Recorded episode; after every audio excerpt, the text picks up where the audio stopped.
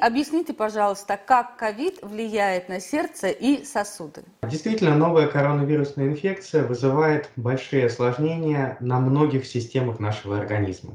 Это и нервные системы, и головной мозг, и легкие, и, конечно же, сердце и сосуды тоже страдают.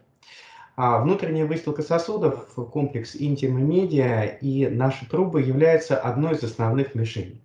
А как следствие нарушение их жесткости – появление воспаления, а на месте воспаления и отложение холестерина, а там, где холестерин, там и атеросклеротические бляшки, то есть прогрессирование атеросклероза.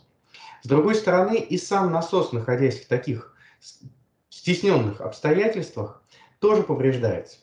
У многих пациентов регистрируется наличие выпота в области перикарда, то есть это тоненькая оболочка, пленочка, которая разделяет сердце от внутренней грудной клетки. Между ней и самой сердечной мышцей накапливается жидкость, которая при накоплении до определенного объема может стать серьезной угрозой или при появлении вирусного или бактериального компонента внутри этой жидкости привести еще и к перикардитам или эндокардитам, то есть воспалительным заболеваниям сердца.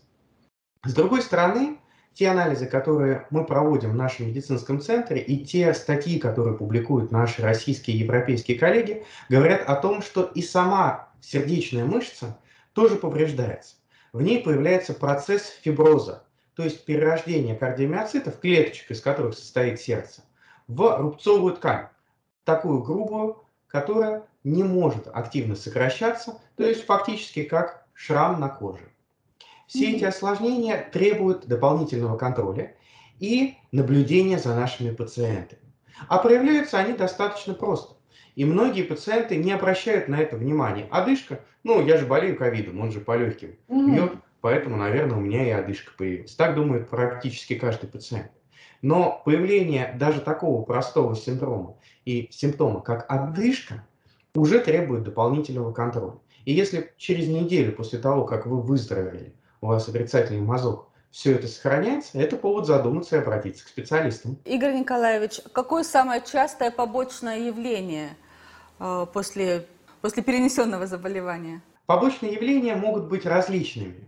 В первую очередь они связаны непосредственно с течением самого заболевания и в некоторых ситуациях, когда пациент уже требует достаточно серьезного лечения, и в стационаре применяется тяжелая артиллерия, сложные, дорогостоящие или препараты, которые могут вызывать различные побочные действия, тогда уже и реакция на них. Но чаще всего на первом этапе реагирует кровь. В крови повышается уровень холестерина.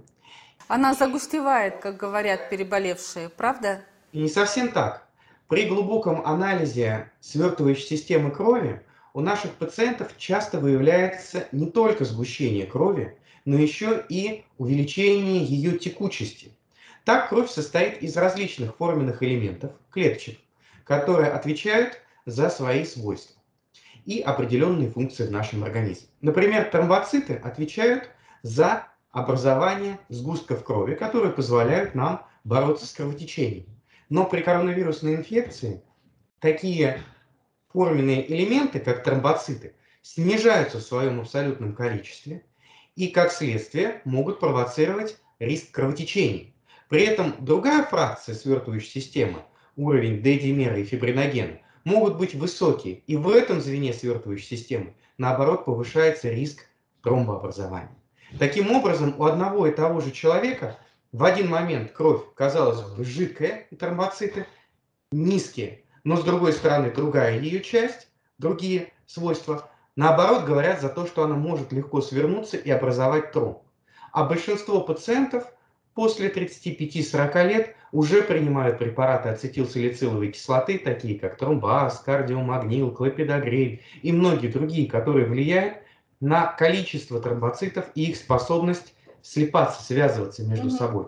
Так вот, применение таких препаратов или назначение их в профилактической цели для наших пациентов с коронавирусной инфекцией или в ранние сроки после того, как пациент ее перенес, должно быть четко согласовано и только по результатам лабораторной диагностики.